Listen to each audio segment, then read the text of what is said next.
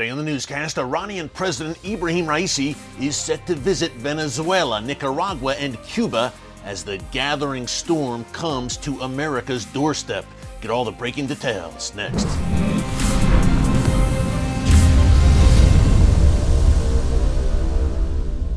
Hey folks, Erick Stakelbeck here. Welcome to the Watchman Newscast. We've been telling you here for some time now about what I call the Gathering Storm Coalition. It includes Russia, China, Iran, and North Korea as charter members, and it represents a gathering storm against the West, against the U.S., and against Israel. Now, the members of this gathering storm coalition would certainly like to expand it, and that brings us to an upcoming visit to Latin America by Iran's President Ebrahim Raisi. Now, Raisi is known as the butcher of Tehran by many on the ground in Iran for really helping to spearhead the execution of thousands of Iranian dissidents back in the late 1980s. But now he is, again, Iran's president, and in many ways, the face of the Iranian regime to the world. Next week, he is set to visit three Latin American countries Venezuela, Nicaragua, and Cuba. Now, the common thread for all three of these Latin American nations is that they are run by left wing, anti American socialist governments. And the Iranian regime has shown many times over the years that it will align itself with governments that do not share its radical Islamic ideology. Look no further than Iran's alliances with Russia and North Korea, the other members of the Gathering Storm Coalition. So, not a surprise, especially considering the long running relationship between Iran and Venezuela in particular, that Raisi is coming to visit next week in the Western Hemisphere at America's doorstep. Quick reminder Iran and Venezuela right now are in the midst of a 20 year cooperation agreement that they signed last year. Iran also, when we talk about these long term agreements, remember, has a 25 year cooperation agreement with the communist regime in Beijing as well. But back to Latin America. Look, we reported here in the newscast a few months ago that Iranian warships were in the Panama Canal. We know about the Venezuela relationship, not a surprise either, with Nicaragua and Cuba. Again, long standing ties. The common thread between Iran and these Latin American nations is the anti American ideology. So, really not a surprise that this is happening. Iran clearly sending a message to the United States and attempting to flex its muscles and show its global influence.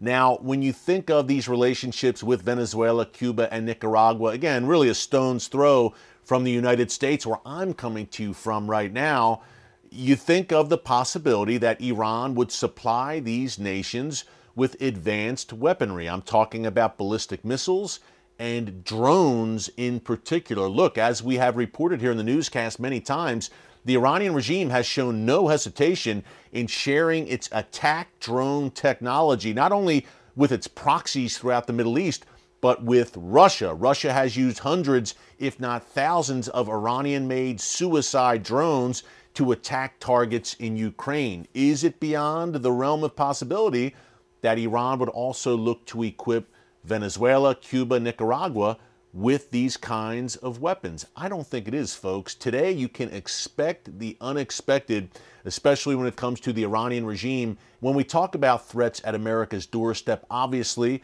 the southern border, the U.S. Mexico border, is wide open and chaotic. And our good friend Joel Rosenberg is very concerned that terrorists will take advantage of that porous southern border. That's one of the subjects of his brand new best selling book, The Libyan Diversion. Now, it is fiction, but folks, this is very true to life. Now, in addition to being a best selling author many times over, Joel is also founder and editor in chief of All Israel News and All Arab News, two great sites that you need to check out. And of course, he's the host of the Rosenberg Report on TBN each week. He joined us from Jerusalem this week to discuss his brand new bestseller, The Libyan Diversion, the threat at the southern border, and the possibility of what he calls a nuclear 9 11. Take a look. Joe, it is great to have you joining us from Jerusalem to talk about your latest blockbuster, The Libyan Diversion. Hey, we're going to dig into the book and the latest exploits of Marcus Ryker in a second. But first, one of the really timely angles that you hit on in the book, Joel, I mean, this is true to life, fiction, but true to life, is the border crisis right here in the United States. Now, you're, you're in Jerusalem, obviously, but you're watching what's unfolding at America's southern border very, very closely. Why does it have you so concerned? Well, Erick, great to be with you. Thank you for having me on The Watchman. Uh, look, uh, this this novel, The Libyan Diversion, came out of a conversation that I had two and a half years ago with former CIA director, former Secretary of State Mike Pompeo. Pompeo and I had become friends when he was in the House of Representatives on the House Intelligence Committee because he'd been reading my novels and uh, had become a fan and invited me to come have coffee when I was back in the States and up on the Hill. Who knew that was going to be a friendship that turned into him becoming the CIA director and, and Secretary of State? But uh, the, on the weekend of that we were commemorating the 9 11 attacks, uh, I was in DC. I was interviewing Pompeo at a public event um, in DC about my book then, Enemies and Allies. And I was asking him about what are the major threats that we're facing? How do you see it? China, Russia, Iran, North Korea, all the biggies. But then I asked Pompeo, what am I not asking you that I should be asking you? What, what, what's worrying you? What's keeping you up at night? And he said it's that Mexican border. And he said the reason is because the northern part of Mexico along the southern US border has become what he calls ungoverned spaces. I said, elaborate. And, and Pompeo said, look, what's happened is the Mexican government has essentially surrendered that northern tier, large swaths of it anyway, to drug runners, drug cartels, uh, organized crime syndicates, human traffickers. And that's why Trump, Pence, Pompeo was, were trying to build that wall and beef up that border. And then, of course, there's the threat of terrorists. And just this year, Erick, 83 people on the FBI terror watch list have been captured illegally entering the United States through Mexico. Last year was 98, so we're on pace for twice that rate. And who have we not caught? Who has the United States not caught? And what are they planning? That's basically the premise of the Libyan diversion.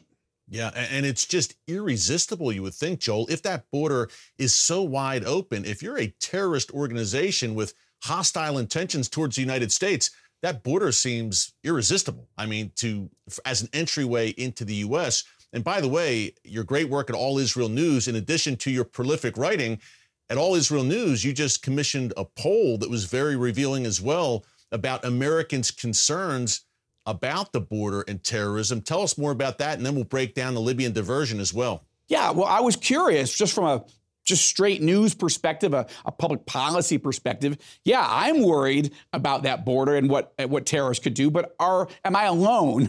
and I'm not. It, it turns out two thirds of the American people are, are actually very very worried about what's happening on that Mexican border. They're afraid that terrorists are going to come through. Most are fearful that terrorists will only try to pull off a 9 11 magnitude attack since basically all the other pathways into the states have been closed. You can't just fake an ID and get on a plane anymore uh, if you're a terrorist, and it's not easy to get into any border except the Mexican border. But but there are also a third of Americans are worried about the scenario in the Libyan diversion that not only will terrorists come through Mexico to do 9/11 style terrorist attacks, but they'll bring nuclear dirty bombs in as well, trying to pull off a nuclear 9/11. That's what that's what worries me most. Uh, I'm not predicting it, but it turns out a lot of Americans are worried about it as well. Yeah, and it's needless to say, very plausible, Joel. Not only because of the mess at the southern border, but the intent of terror organizations. Hey, and that brings us to the Libyan diversion. Uh, the latest exploits again of Marcus Ryker, special agent, and so true to life. Joel, give us the premise a little bit again, this is a terror focused story, terror against the United States, and it's it's a knuckle, uh, a gripping, gripping novel for sure. Tell us more about it. Well, I appreciate it. Look, this is the fifth in the Marcus Ryker series. Marcus Ryker, former Marine who went to Afghanistan with the Marines to fight against terrorism, is signed up right after 9 11, ends up getting deployed to Iraq, wounded in both countries um, in combat for valor, uh, ends up working for the United States Secret Service, marrying his high school sweetheart. But because of a terrible tragedy, which we're now five books in, so I'll mention, his wife and only son are murdered in a convenience store robbery in the first book in the Kremlin conspiracy. So he's dealing not only with physical wounds, uh, but he's dealing with emotional and spiritual wounds uh, because he's invested his whole life protect, to protect his country and its leaders and its values, only to not be able to protect the two people he, he loves most and cares for most. So by the time we get to the Libyan diversion, he is hunting down the world's worst terrorist, a guy named Abu Nakba which in Arabic, as you know, means father of catastrophe. I study the world's worst evil people, what they want, what they believe, what they say they're going to do, and then I believe them. And then I do these novels as a war game. Let's imagine that a, a Putin esque character or a Xi Jinping type character or a Osama bin Laden type character or whomever actually tries to pull off the very evil things that they've been talking about, planning. And let's play it out like a war game. Let's play it out in a novel. So it's entertaining. It has to grab you, has to hold you, has to keep you going for three, four, five nights in a row so that hopefully you can't put that book down. But not only are you being entertained, hopefully you're being educated and even mobilized, certainly as a believer, to pray pray for the southern border that we have either the President Biden, who's a complete derelict on this, and we did another poll showing that a lot of Americans, 60%, believe he is failing his constitutional responsibility to protect that border from invasion, and a third now want him impeached because of his border failures. But whether it's him or somebody else soon, that that, that border would be protected because this is, you know, I'm making it up, Erick, but I'm making up based on, you know, input from people who did work for the CIA, including a former CIA director. But this is real life. And as watchmen, you know, if you see a threat coming and you don't say anything, yeah, the threat's still going to come. It's still going to materialize. But then we are responsible. We have blood on our hands. And I, you know, whether it's a novel or All Israel News or just Twitter or Facebook or whatever I can do, I've got to tell people what, what worries me because I think these are real threats. Thanks again to our good friend Joel Rosenberg for joining us. Folks, again, the book is called The Libyan Diversion, and you can pick it up at Amazon.com or wherever books are sold. Thank you for joining us here today on the Watchman Newscast. Until tomorrow, God bless you. And remember, never hold your peace.